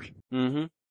Absolutely. It, it, it, like, that's what someone, if you wanted someone in real life to be a principled vigilante, hmm it, it's not, it, it's too, that, that stark black and white as Mr., uh, that's what Mr. A says. That is insane. It's insanity. The world does not exist in black and white. And I, and when you paint it in those colors, it is incredibly dangerous. hmm And that, and like, on the other, it's, oh, it's incredible how interesting all these characters are. Yeah. Like how much nuance they all have. Even the most despicable one, you're still very interested in them. The- We the- could easily, we, I I actually wouldn't mind. We could talk about every single main character. Well, we've we've touched uh, on on Ozymandias and Rorschach. We can come back to Ozymandias. I think there's more there, but uh, I think there's more, uh, there's still more for Rorschach. there too. there Good is. We could go for You know, you know something. I just noticed that I think is kind of interesting. what is that? The coat that he goes to find when he gets uh, pulled out of prison, Mhm. his, his spare set of clothes hmm is the same one that he wore when he chopped the dogs up, Yeah, it's which I just noticed for the first time. It's crazy how the stain on it matches that he he decided at that point to change and to change out of that. Yeah, and that's another a new set. another like you mentioned stains like the consistency Mm. from issue to issue and from like the stains on the walls are the Mhm. same in, in different issues like they're you know these issues are were initially released one by one and yet every the the the consistency in the art is ridiculous considering the level of detail that there is like it's just remarkable I you're would- aware that uh, alan moore specifically wrote many of these details in the Mm. script right Oh, I, I know he wrote the, the, I've read some of them, but the, just the, the pages and pages of details per panel, hmm just, oh yes it's insanity. so the fact that that that gibbons could fit this information in there is remarkable. Yeah, crazy. It, it, it, the level of talent, I, it's unbelievable. Uh, where were we? Oh, uh, what do you want to talk anything about Rorschach? Anything else you want to? There's a lot there. his his his hatred of women Yeah. and or female sexuality is completely fascinating to me. Yeah, a- a- the you know it's you know the the Oedipal complex, the, you know the in the roots of his his mother and Mhm. not having a father, Mhm. and uh, do you think any of that is any like the deeper connection there to just superhero stories in general? You think there's something there? What do you mean? You think Alan Moore is trying to draw trying to draw any kind of through line between? I mean, at that point, almost completely dominated genre of Mhm. superheroes is, is male gaze. Like, and I mean, even Mhm. nowadays, it's just getting to the point where there's some kind of representation at all. Uh, do you think that's intentional? I mean, there's other things in this story about you know Yes, comedian I think in I general don't. as well. I don't but know. Right. I don't know that there's any like straight up indictment, but it's clear that he was aware of these things and addressing them. Um, I mean, the sheer fact that that uh, that Laurie Mhm. is as complicated and interesting a character as she is, like she's a person, Mhm. and like her mother is a person and they like like they talk and have arguments and it, the fact that even that exists and they're not just props they're not just reasons to draw boobs in a panel yeah, um shows that he's clearly thinking of these things. He's really thinking of like well what kind of woman would actually want to dress up sexy and beat up dudes on the street? Yeah. what kind of what what would these people be like? What would their life be like? And- and Rorschach's hatred of women, I think, is also like that black and white mentality. hmm Like, I think it's also like, what kind of, where is, where's any love in his life? Yeah. Like, you get even, like, maybe a semblance, like, a, and they, they kind of paint picture, paint that picture, like, as soon as he becomes Rorschach, there's nothing else, really. Like, Mhm. his, Walter Kovacs is just an excuse. It's just a, like a shell. His real face is Rorschach. His, that's who he is. Kovacs Yeah. is nothing anymore. He is, he is, you know, his alter ego. And I think that is, I mean, that's not just, and that is kind of a, a tie in to the fact that, I mean, I, obviously Batman and Superman, like the two most famous hmm guys who are like, oh, yeah, they're, they're, they're secret identities. And the fact that, I don't know if this is the first time that it, it really becomes where the, the secret identity is not the real, his real identity is Rorschach. That's his secret.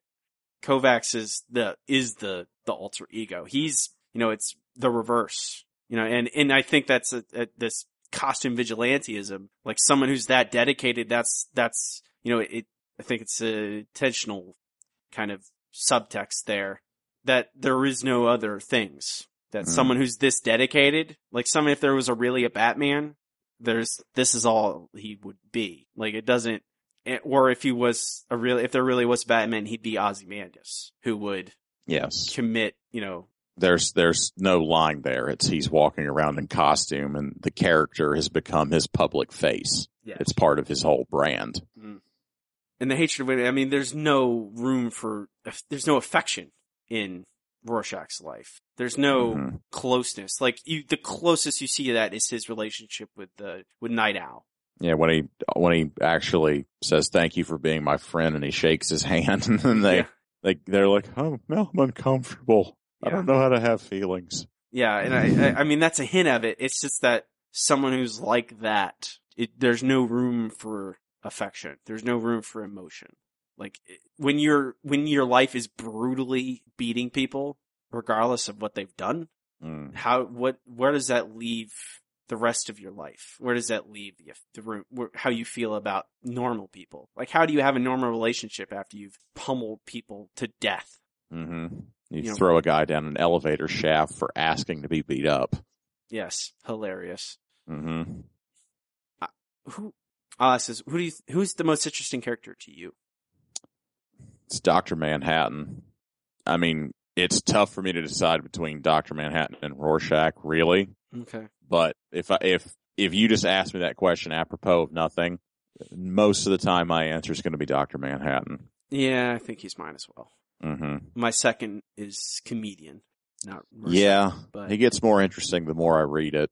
He definitely does. but Manhattan is still my note. I think Yeah. he's, uh, there's I, I think it's because his viewpoint is the most unknowable to us. hmm That's the like Absolutely. we can, th- despite how monstrous some of the other characters are, or even remarkable in some ways, like Ozymandias, uh, hmm you can't, you can still say, oh, they're human. I can sort of understand their feelings about something. But Dr. Manhattan, the way, the way his perspective is shown in that, that one issue, the, the, the, you know, the, the watchmaker issue where hmm he sees all time at the same time hmm and yet he can't necessarily alter his behavior in any way. It, it's just so perplexing. It's so, It's it's one of the it's one of the beautiful things about his character is that is that's that's kind of his thesis as well. If black and white is Rorschach's, he even says it early on in his issue when he's he's um what what's the what's the experimental lab? What's it called? oh, um, oh, I keep something. It's- I, I I don't recall it either. It's probably not that important. Some is it is it Gila Flats? Is that is that right? Me, yes, Gila Flats. Where do I? That's Okay, I was gonna say that'd be a funny thing for me to have just made up. Um, but he when he's talking to Janey, it's Janey hmm uh, for the first time, and she buys him a beer. She basically initiates their relationship, and he says something about my father. I was a watchmaker from my father, and he pushed me into um, physics because he was obsessed with Einstein. And he says, I feel like other people make all my important moves for me. And that's so interesting that that's, that's like the most perfect and beautiful foreshadowing for everything about his character. That he's basically, once he's Dr. Manhattan, he basically feels like everything is already settled and he can see everything that's already done and he has to do these things. He has no choice that basically he lives in a world of no free will or that we all do, that everything is preordained and he just can see it because he experiences everything at once. All of his moves are already made for him. And I've always found that fascinating. That, that, did you read the essays? There's all that, all that prose that is just, uh, sandwiched in here. I read, I read, I want to say I read mostly everything. Uh, some of the stuff at the end I skimmed, the more Ozymandias stuff I skimmed this time. Yeah. And it's probably terribly important. I don't know. Uh, which one in particular? I just the one about Dr. the- Manhattan essay? Yeah, that's that's the one I was talking about. How the the main thing about uh uh uh Oh, what is it? yes. super this God and Superman basically. We I Mhm. you know they're He doesn't say that Superman exists. He said God exists. God exists American. and he's an American. Yeah. Yes, that was this one. I had read several times before. I did not. I, I just sort of skimmed it this time because I had read it before. Um, but I do. I do recall that. That was really the the the interesting takeaway that they quoted him differently because he is far more frightening than even he, he's more frightening than the the than Superman is Yes. who might as well be like a, a god that um Dr. Manhattan is so powerful that yeah just he can just create things and look at atoms as they vibrate and do pretty much anything it's just ridiculous It's the fact that and like you mentioned Superman, I think that it is also a statement on that in that anyone that that powerful it is someone who's that powerful wouldn't even understand what like they wouldn't Mhm. un, they couldn't how could they relate and i think and i and i probably will, probably come back to this but I, I think it even is in a certain way this book is respectful kind of it shows a certain level of respect to these super the the heroic the true heroic stories like every it seemed everyone went the other way with this like Mhm. after this came out and even i mean they are still doing it where it's the superheroes on a realistic level and like look how like superman would you know and and Alan Moore has come af- after this and, you know, he's disparaged superhero comics over and over and over again. But he still writes, you know, Tom Strong comics and, you know, su- super scientists s- stories like that that are proto superhero stories, if you want to call them. But they, uh, what I like so much about those stories is their earnestness. It is an earnest superhero story in, in set in a world where superheroes can be the real ideal hmm and he's I I that saying this is an example of why that is good. I this is an example of why that should never happen. Because if you truly put a man that is God, like Dr. Manhattan, around us, I forget where it happens, but uh what is it? Is it Ozymandias who asks, what do you think about the difference between a black ant and a red ant or something? And they're like, well, I don't. Well, that's how Dr. Manhattan sees us. You know, what, how, Yeah, that was that was in that was in the the interview section, wasn't it? Or was that in the actual comic? I I'm not positive. It's when the point. I think it was when Doug Roth. I think you're right. No, that is exactly where it is. Doug Roth asked him about, uh, do you think Doctor Manhattan is right wing? Oh right, yeah. He's like, well, yeah, Do you have a do you have a preference of black ants or red ants? And he's like, no, you don't even think about it. That's how John views all of us. yes, we are ants. We're insects. We are nothing. Ozymandias might as well be the world's smartest termite. Correct.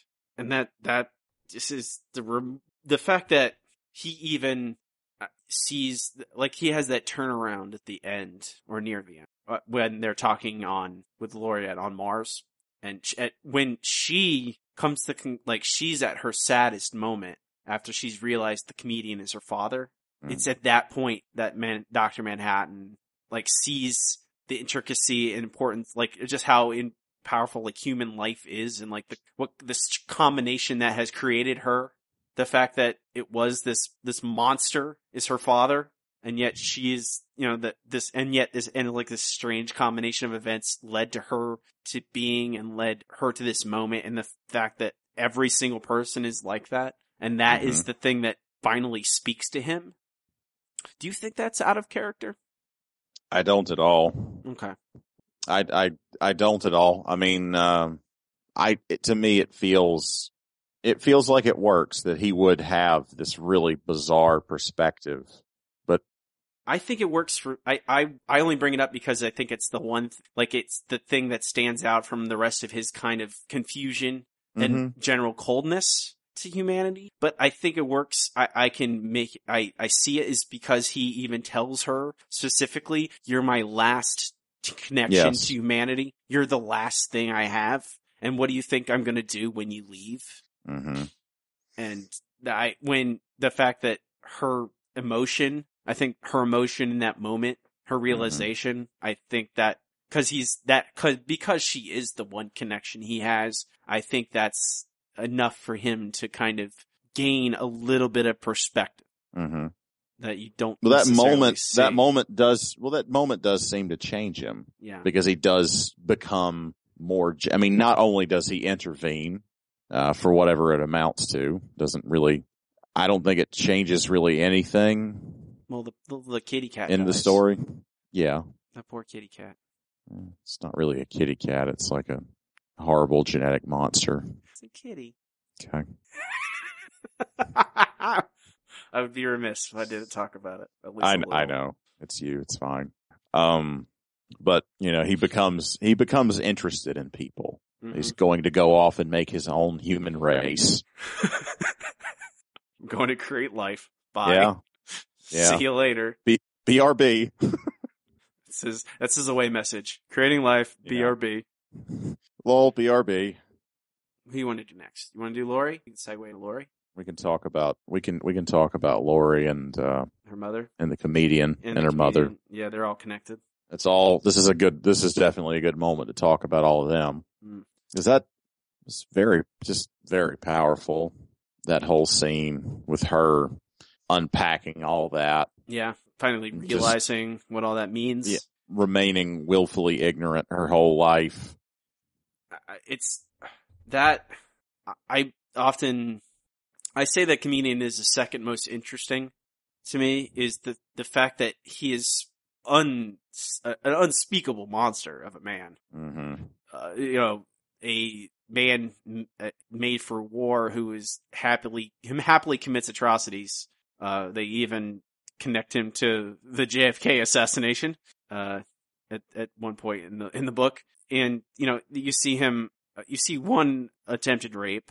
You see another where he murders a pregnant woman hi with, that is pregnant with his child.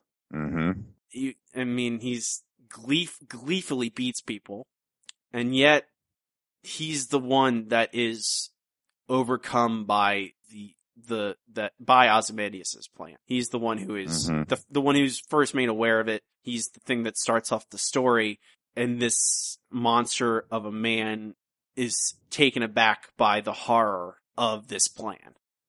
It, I, I, I, I that's always a power. That's always powerfully. Uh, I, it's very effective on me uh, for sure in stories. That when you show a monster and then that monster it can't take something because it's so dark, so horrible, Mhm. horrible. Like it, I, it's so effective. It, it just delivers that the true horror of something better than anything else can. And the fact that he is that one moment when he's trying to talk to Laurie and th- the, the moment where she finally unpacks what he means when I can't, I can't just talk to my, you know, my friend's daughter. Like that, that conversation, just the few tiny moments you see humanity in him. It's so interesting because even that, even such a, a person that's so terrible, it's still there. He's still, there's something in there hmm that I, it, it doesn't, there's nothing that, like, it's not black and white. Yeah. It, it, even the, the most monstrous people are not, they're not monsters. They're, they're just people. Even the worst. Even Hitler was a vegetarian who loved puppies. Yeah, exactly. Like, you can't paint anyone as a complete, a com- they're not, nothing's, in, they're none of them are inhuman. They're all human. despite despite what they do. And his relationship with uh what Sally hmm that's, that's her uh, Laurie's mother's name. That Sally Jupiter. Sally Jupiter because she didn't want to have a Polish last name in the papers. That it's v- so complex and complicated. Like and how she and another thing I don't think we touched upon it uh, uh, much, but it's ever present in this book is we touched a little bit, I guess, in, Manha- in Manhattan with his look at time, but nostalgia. It's so important to look at how our stories change as time goes as passes. Like she's like, yeah, you know, no matter how dark and dirty something looks at the time, as time goes on, it looks just it just looks nicer and nicer. Like when Laurie is disgusted, and you know she's having that conversation with her mother, and you know she has that uh what uh what's it called a Tijuana Bible or something along hmm yeah, the the little smut, uh, little smutty book, and uh, you know how she remembers the comedian n- not a complete monster, and like Laurie's like, how can you? He tried to rape you. How can you view him with anything but utter contempt? And that just the complexity there, and the fact that they ended up, you know, creating her. I'll ask you this: Do you think? Because that's the one. I, that's the thing that it really I wonder about if they showed the interaction between them. Obviously, the things that we're not shown, the things, the positive interactions they had. hmm I I have to believe that everything in this book is purposeful, so that Yeah. there was a purpose for us not to see that. But that, that eh, that's just so interesting to me that we don't see that. We don't see the good. We're not shown it. We're instead we're only shown the bad. We are shown a couple of his moments of vulnerability, but no, not really any of his good moments. No, and I, and I, I that's prob I from what I mean. Just in, I would infer that that's purposeful as well. In that these heroes. What? Go ahead. I was going to say, I think that it makes him more of a mystery Right. that Sally's drawn to him regardless, and that there clearly was something that's not overwhelmingly ne- overwhelmingly negative. And I think that that the mystery is what makes him work. Right. You know, like you're not told every terrible thing that he's done, but you know he's got a huge scoreboard somewhere of terrible shit that he's done. you know, theoretically for the greater good or whatever. And I think that if they, if they did those save the cat moments for him, Right. It would it would sully everything else in the that they're saying. yeah, it wouldn't, it wouldn't make, it wouldn't make the mystery work. You're supposed to, Right. you're, they, they went out of their way to make you utterly dislike the man. Mm-hmm. And they give you a big jagged scar Yeah. as a reminder of what an incredible shit he is. Yeah. This is he's ugly as he ugly inside as he outs as he is outside. hmm Yeah. But I, I, I, the fact that he understands everything. I think everyone who truly underst, like, they understand everything, like they're either in charge or they die. And that's, I, Hmm. I, I don't, it's, like, I, I, I, I think that you're, like, that compre- like, comedian comprehends everything, and it's just, it's too much for him to take. Like, that's what they, everyone says about him, that despite how bad of a person he is, he understands what they're doing. Mhm. He understands the true nature of people. And that like, you know, that they don't, he doesn't see the good necessarily, but he ma- but he makes a joke out of it. He's a, re- a reflection of that as Mhm. a comedian. I, ah, this book's good. It's so good. I I think it's funny that I think that the Nite Owl is the least interesting character to me, he's he's um, but not really unpacked quite as much. but it's he's probably the best of them. Yeah, it makes a lot of sense that Laurie's drawn to him because she's been in this relationship with John for so long, who took an interest in her when she was so young and impressionable, and he's not like so perfect. It's beyond like he's beyond humanity. Mm-hmm. completely. Um, and she finds someone who's human and vulnerable and as imperfect as possible. Right. And she's drawn to that humanness. Like it's like He's like not. Dreiberg has, like he's gotten fat and he- Yeah. he, he's impotent. This is like one of the first works of fiction that has, has impotence in it. Um, And and putting it putting on the costume, yeah. it removes it. Yep. It does, doesn't it? Yeah. Did the costumes make it good? Mm, yes. And I even talk. I mean, like it. That's not even subtext. That is- that's that's clear. You know, That's, that's stated. I mean, it's a clear the a, a clear lean, uh, you know, through line from these costumes give you power. This, you know, this these masks, these identities give you strength and vitality. Like it's it's not even it, it and that and that it's tied into that nostalgia even like it's it's a heart like oh we put on these costumes suddenly we are young again we are vital again and that's and, and that's what it takes to revitalize them or revitalize Nite Owl in particular. Mm-hmm. Um, but he is. I, I think the most interesting thing about him is he's the is he the first one to realize that they have they can't or is it Manhattan That they what? they have to they that realizes they have to give in they have to just Oh, you mean at the end? yeah they can't do anything about this. I forget if it's Manhattan or him. I think it's Manhattan realizes first. Mm-hmm. Yeah, it's Manhattan that says it first. Yes. Yeah, but he's he's after Manhattan. He's the next one to say yes. Okay, say nothing. Laurie's still questioning, and Rorschach, of course, is Mm-hmm. unmovable. Yes. Um, I, I he's pragmatic in that way. I think, and I think that the the fact that his he has such idolization towards the first Nite Owl, I think that's the same connection, like the the the that ties into the more that his the nostalgia and the the fact that the he the that costume gives him his vitality back, removes his ins. Mm-hmm.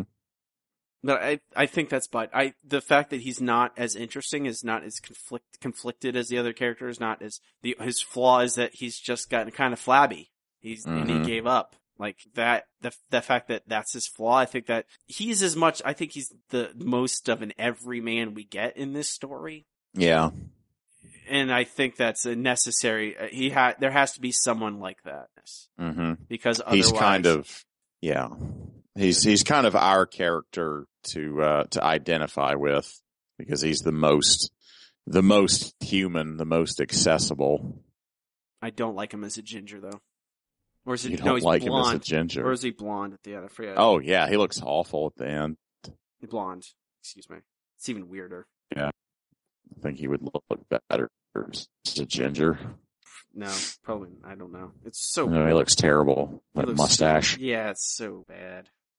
Why does he look like that? Oh my god. Oh. Is there anyone I'm forgetting? Eric, is there anyone else we, we want to talk about or go back to talk about? You want to talk about Ozymandias some more? We never really fully finished on him. You did, you did say you wanted to touch back on that. Yeah, I think come back all the way back around to him because I think he's. Do you think Alan Moore is trying to show him as a villain? I think he's trying to show the weight of these decisions.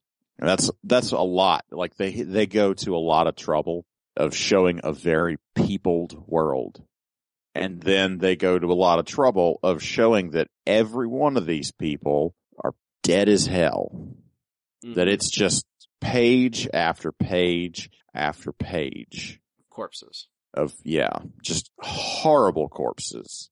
Because this is not just a bomb going off, that this is a city full of people that died horribly. Like they were killed by a burst of psychic energy, like created from like horrible images. Like it, what do they describe it at the end? Like that's why that Max Shea was brought in Mm-hmm. he was brought in to write something horrible and they had like this whole like movie team of writers and artists just basically trying to create horrible shit to program into this psychic brain that blew up and made these people die somehow. It wasn't just an explosion. Other other than those killed outright by the shock, many will be driven mad by this sudden flood of grotesque sensation. Yes. There's the, the theater that's sold out and there are all those people like pushing against each other and killing it. Like they're just blood and it's horrible, but they just go to such an extent to make it that grisly to show, you know, you can't really understand like deaths when you look at numbers Mm-hmm. and you think, well, that's an abstract concept. A hundred million people are going to die or whatever number, a billion, five billion. Like they're just words. They're meaningless. But when we spend this entire work of fiction with all of these characters, the psychiatrist, his wife, the, the young boy reading the comic book, the newspaper man, the, the gay cab driver and her uh, lesbian partner, all of these various people that we're introduced to in the story. And you know, we get to, we get to learn things about them and experience them as people. And then we see them all die horribly. And we're told, well, this is the best possible outcome that this is incredibly bad and we feel the emotion behind this. It could be like this, but much, much, much, much worse. I've kind of gone off on this and I've forgotten sort of what your original question was, but it was about Ozymandias. Yeah, if he was, if, if Alan If Moore was a- explicitly portrayed as a villain, not Yeah. necessarily as a. Yeah, and I so I think my my answer with all of that is he just he's not trying to make him a villain, but he's trying to make it incredibly clear that he's weighing outcomes, but he's I'm losing my perspicacity here. Did you see the? I was just going over this. Pages filled with awful corpses, and uh, did you Mhm. see the the bands who were performing? No. Pale Horse in concert with Krystalnacht.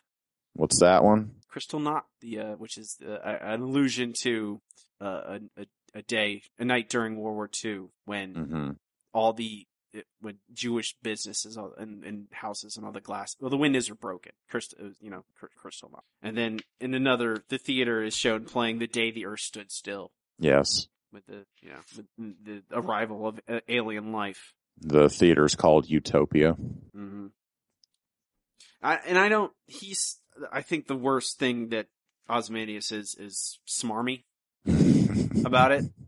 Like he's like, yeah, he's like he, you know, he's he does rub it in their faces that he has accomplished this thing despite their, you know, them trying to stop him to a certain extent. Even though, I mean, them trying to stop him is kind of full is kind of laughable because there's nothing they were never close to it. Like they got to him, it was already over. It, yeah. it, it set in motion. There was there's no none of them infiltrating, you know, and stopping any any any any successive step of this plan. They got there, realized it had just happened, and that in itself is so interesting.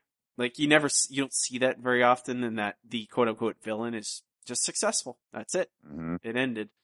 But I, again, I don't. There's none of nothing about him that's reprehensible, other than the fact that he is like the fact that he's just he's willing to kill all these people, but he does it because yeah. I think it's because we trust in the fact that he is the fact that Manhattan confirms it after the fact. Like you have the smartest man and then you have God, and they're both saying yes, this is the best thing that could have happened mm-hmm. because the alternative is death to everything.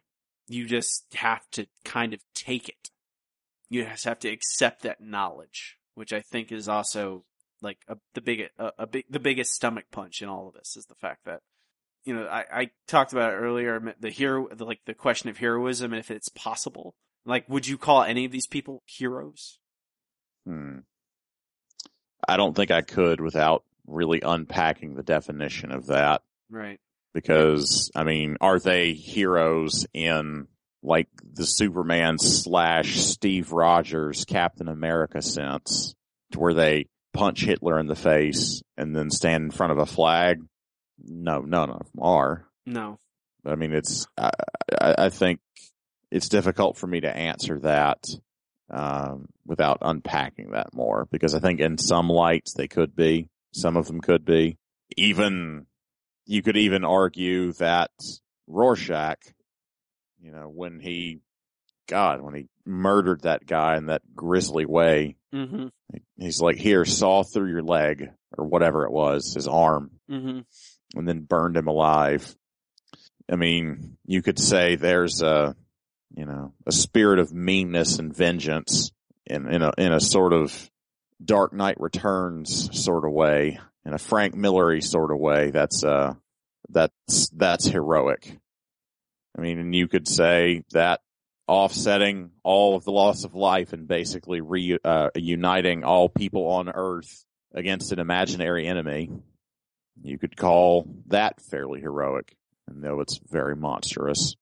I, think that when, like you said about unpacking the word hero, Hmm. considering that this is takes place in you know in within the context of superhero comic books, like I think Mhm. it is very much like supposed to supposed to you know contrast with what we think of as Superman or Captain America or Spider Man or or Batman or any of those you know those those guys who you know they don't they don't like Rorschach they don't compromise. Like Superman like Captain America that's like he doesn't compromise. If if someone is as innocent is on the line then that that's not acceptable. You know there's that it's not acceptable to have casualties that are innocent. And when Ozymandias has admitted to murdering millions of people. It's, and yet, but to be for the greater good, to save the world, save billions, to kill millions to save billions. I, I think it's, I don't know, not necessarily a statement about super heroics, but a statement about humanity. A it's statement, definitely it's Yeah. a very dark statement about humanity, yeah, about the and fact, it, it's something about our terrible tribalism. Yeah. that we need an enemy, and he invents one in a very Orwellian sort of way to unite people. and that to be the hero in this kind of world, it takes someone who's willing to murder millions of people. Oh yeah, and that there is no that truth justice in the american way is is i i I'll, i come back to this is that I don't think he's saying that's bad. I don't. I Mhm. just think he's saying it's not real, Yeah. and I those are two different things. And it's, um, Hollis is sort of Captain America. So is Yeah. Captain Metropolis. Yeah, a little bit. And Captain Metropolis is like a clown in this, but Mhm. Hollis is, he's very much shown to be, well, that's a simpler time and that's a simpler thing. And that's, you know, Ties back to that nostalgia, that yeah. rose, the rose-colored glasses. Hmm And yet, at that same time period, it's when we see the attempted rape of Sally, and you know the Mhm. the brutal murders of the of multiple of the the multiple former members of of the uh, Minutemen, the original Minutemen. hmm God, there's so much to talk. Like I, we were running it almost two and a half hours, and there's still a stuff we haven't talked about. Well, I, whatever's fine with me. Uh, I, I, should I probably go to sleep eventually, but No, we could yeah, I- easily talk about this forever. Yeah, I was. I, I, I think we should at least touch on it, though. At least one more thing, and that's the presence of the kind of of, of gay and lesbian characters, and you know, alternate sexualities throughout the book, and how they're addressed in varying, and differing ways. It's very interesting to me. None of the none of the the main characters are really are you know. I I. I don't think any of them. I mean, Doctor Manhattan is barely. I, it's hard to kind of categorize him because he's hmm not human anymore. But uh, Yeah. but I mean, they they talk about the those former members of the Minutemen. Uh, they allude to the you know the uh I forget what her name is Silhouette I believe Silk She Silhouette was Yeah. a lesbian. That's was a right. lesbian and then she's she ends up getting murdered and she's kicked out of the group yes. And end up getting killed by a uh, like a former foe and then Hooded Justice it's also It's alluded to Alluded that he was uh, a, a homosexual. yeah but it's never And isn't it is also alluded to that he was killed by uh, the comedian? Yes, who, uh, of course, it's not spelled out for you, but I, I, I'm assuming that Mhm. because it's alluded to, we're supposed to uh, take it as fact. Um, which I mean, just shows the even more. I, the fact that he stopped him from, from, he was the one who, who stopped him from raping Sally, um, in the first place. I think that is, uh, you know, the clear connection there, you know, payback. But, uh, I, I, I don't know. Just the, this is 1985. The fact that this, like, it's even, and the, the, the, let, the, the cab driver with her, her girlfriend, like that, just the fact that these, like, they're addressed at all is very interesting to, and, and I think important. And I use that word again, but yeah. like, and the fact, like, I, this is like a pro- very progressive comic book. Like, the fact that all that stuff is in here, along with all the other stuff we've already touched on. Like, it's, like, uh, it's really, like, representation is, is, is pretty, is, is pretty good, actually. Like, Yeah. there's lots of Yeah. many different gendered and, and like ethnic characters. Like, there's, you know, there's black people and white people and gays and gay people and lesbians and, and, you know, and the fact, you know, it, although they, they didn't paint Vietnam in such a great light, of course, that's purposeful. Um, I just, I, I felt that was really interesting, at least worth mentioning. yeah, it does not feel like it's as old as it is. The book that is as old as you are Yeah. um, does not really feel dated. No, the, the fact that it's kind of not, scary, right? No, I was going to say it's kind of scary that it feels as incredibly relevant as it does yeah, the uh, for a, a couple of different reasons. more things change, the more they stay the same. Yeah, very much true. Uh, I mean, the lack of the internet and cell phones is the only thing that hmm changes anything about it. Next year we're going to get Watchmen with emo- with with emoji. Yeah. I mean, I, I, it doesn't change. I don't, if you introduce those things, it just changes how the story's told in, in ways, but it, I don't think it alters the, I, I, it's as, as, as, uh, as, that's not the word I want to use. Um, I keep thinking of the word sentient, but that makes no sense. It's as important, but not, it's as, it's as relevant there's a better word there, but relevant. It's still relevant. It's it, it, especially what it says about humanity and power and politics and and Mm. all everything. It's as relevant today as it was when it's written and drawn. Gosh, I think this is officially the longest Handsome Boys comics hour ever. I don't see how it couldn't be. Yeah. And there's more things. There's all. There's so. This book is so dense. There's so much in it. It's just ridiculous. Gosh. Mm. So many just characters that like talk about the psychiatrist. I could talk about him for 20 minutes. Or You really could. or the you know the the entire His story. whole little arc, his whole little arc's really, really interesting. What were we gonna Or move on the, to? the, the stories of the Black Freighter, or or Oh, the Black God. or Moloch, or like just talking about the newsman and you know his his story about you know how how he relates to the news every day. Like just Mhm. that that itself is just his how he has an arc. The newsman has an arc. Mm-hmm. It's we need more words for good. Yeah, there aren't enough. But I, I who would you suggest this to, Eric? Oh man, are we are we really coming to that? I think so. I'm I'm gonna I still have work to do tonight, so Wearing out, huh? yeah. Every human being that has ever lived and ever will live yeah. should read this book. It is an incredibly, not just an important comic book, it is an important piece of fiction. And it has kind of changed the world, I think, and that so much of the media that we have now would not exist in anything close to this format if it were not for this book. Yeah, it's, There's nothing else like it. Even it is a singular work, even amongst a collection of great work that Alan Moore has done. yeah. Like Alan Moore is go, go ahead. I was gonna say, like you had mentioned earlier about how Alan Moore is always trying to push the medium of comics and show what only they can do. This is the best example of that there is. hmm It like people ask why the that movie the people didn't like that movie. It's because it's unnecessary. Yeah. It- there's nothing in it that this didn't do better. That Yes. movie, whatever it, whatever artistic choices they differed from is meaningless because this comic book is better. It tells the story better hmm it, in every possible way and in more ways than any movie could. There's Yes. There's no reason to make a movie out of this comic book because there's nothing a movie it, it's impossible for a movie to say more than this comic does. And that's why i would suggest it to everyone is because this is shows what comics can do better than anything else can. There's no novel that could do better than this comic book tell this story better than this comic book did. There's no television show there's no, this thing couldn't exist in any other form of media. This masterpiece is impossible to tell in anything but this media, in this format.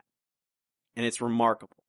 If you're listening to this and you haven't read Watchmen, which I, it's doubtful, but if you haven't, go, go buy it now. Stop what you're Yes. doing. Leave work. Put Yes.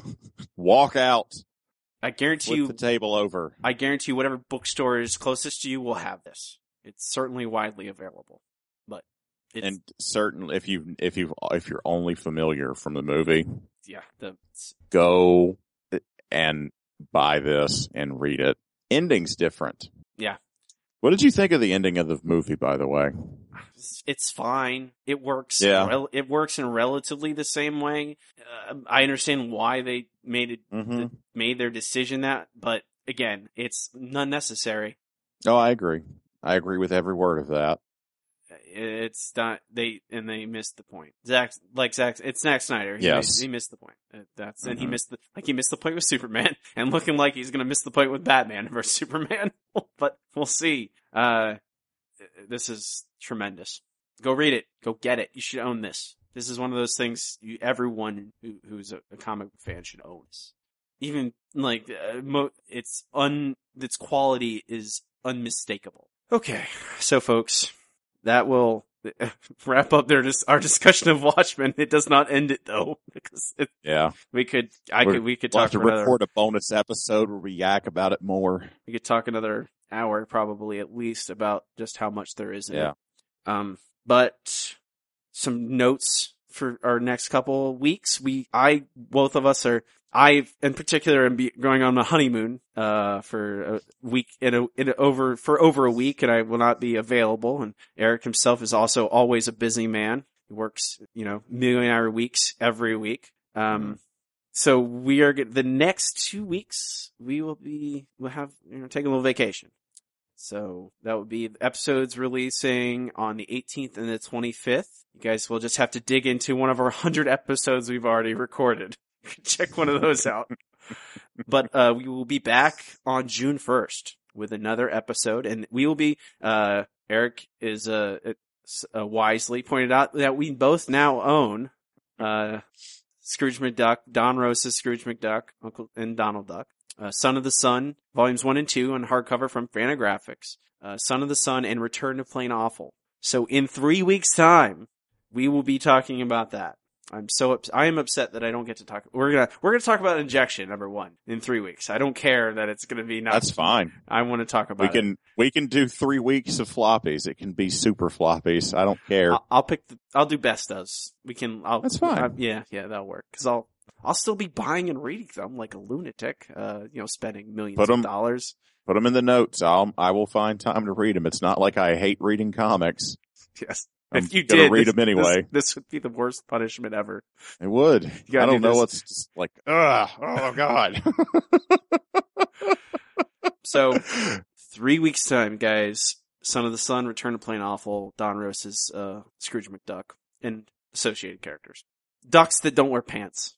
hmm Um, but yeah, this Most is, of them seem to wear funny hats. That too. That too. it's an important distinction. Hats, no pants. hmm Hats, Uh, no pants. So this was episode 100, Handsome Boys Comics Hour. You can find us 24 hours, 24 hours a day, 7 days a week, 365 days a year at handsomeboyscomicshour.com. Find everything there. You can find us on Twitter at HBC Hour. You can find us on Facebook, facebook.com slash Handsome Boys Comics Hour. You can email us, handsomeboyscomics at gmail.com.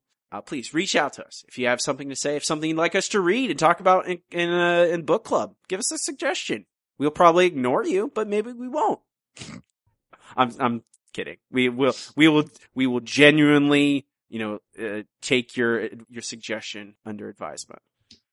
As long as it's not by James O'Barr.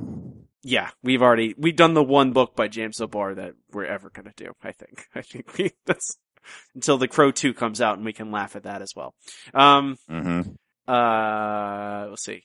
If you like the show, please rate, review, subscribe to us on iTunes or wherever you listen to us. It really helps us out. Every new subscription, every new review, every new rating of five stars or whatever, really, it, it does get more people to listen. And we really appreciate it if you do that for us. You can find me on Twitter at Mixmaster Show. That's M-I-X-M-A-S-T-E-R-C-R-E-A-L.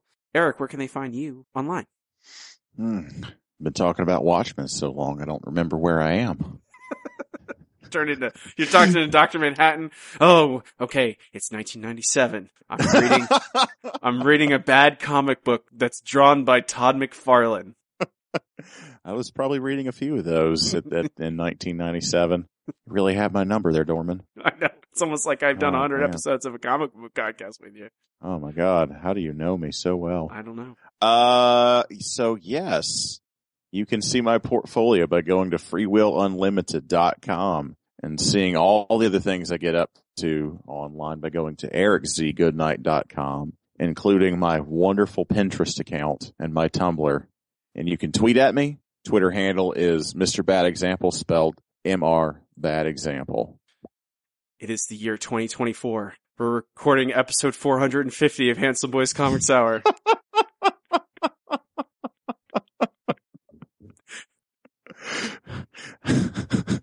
Which one of us is a head in jar? Um, probably you. Okay. I would. I would say you, but I- you have I a robot. am- You have a robot body. I'm. I'm imagining. Oh, that does sound like me. I was gonna say, there's no way you don't have a robot body if you only have a head left. No, if if if that accident happens, totally getting a robot body. yeah, precisely. But dear God, I think we could call it a day. Have a good one. Rock and roll.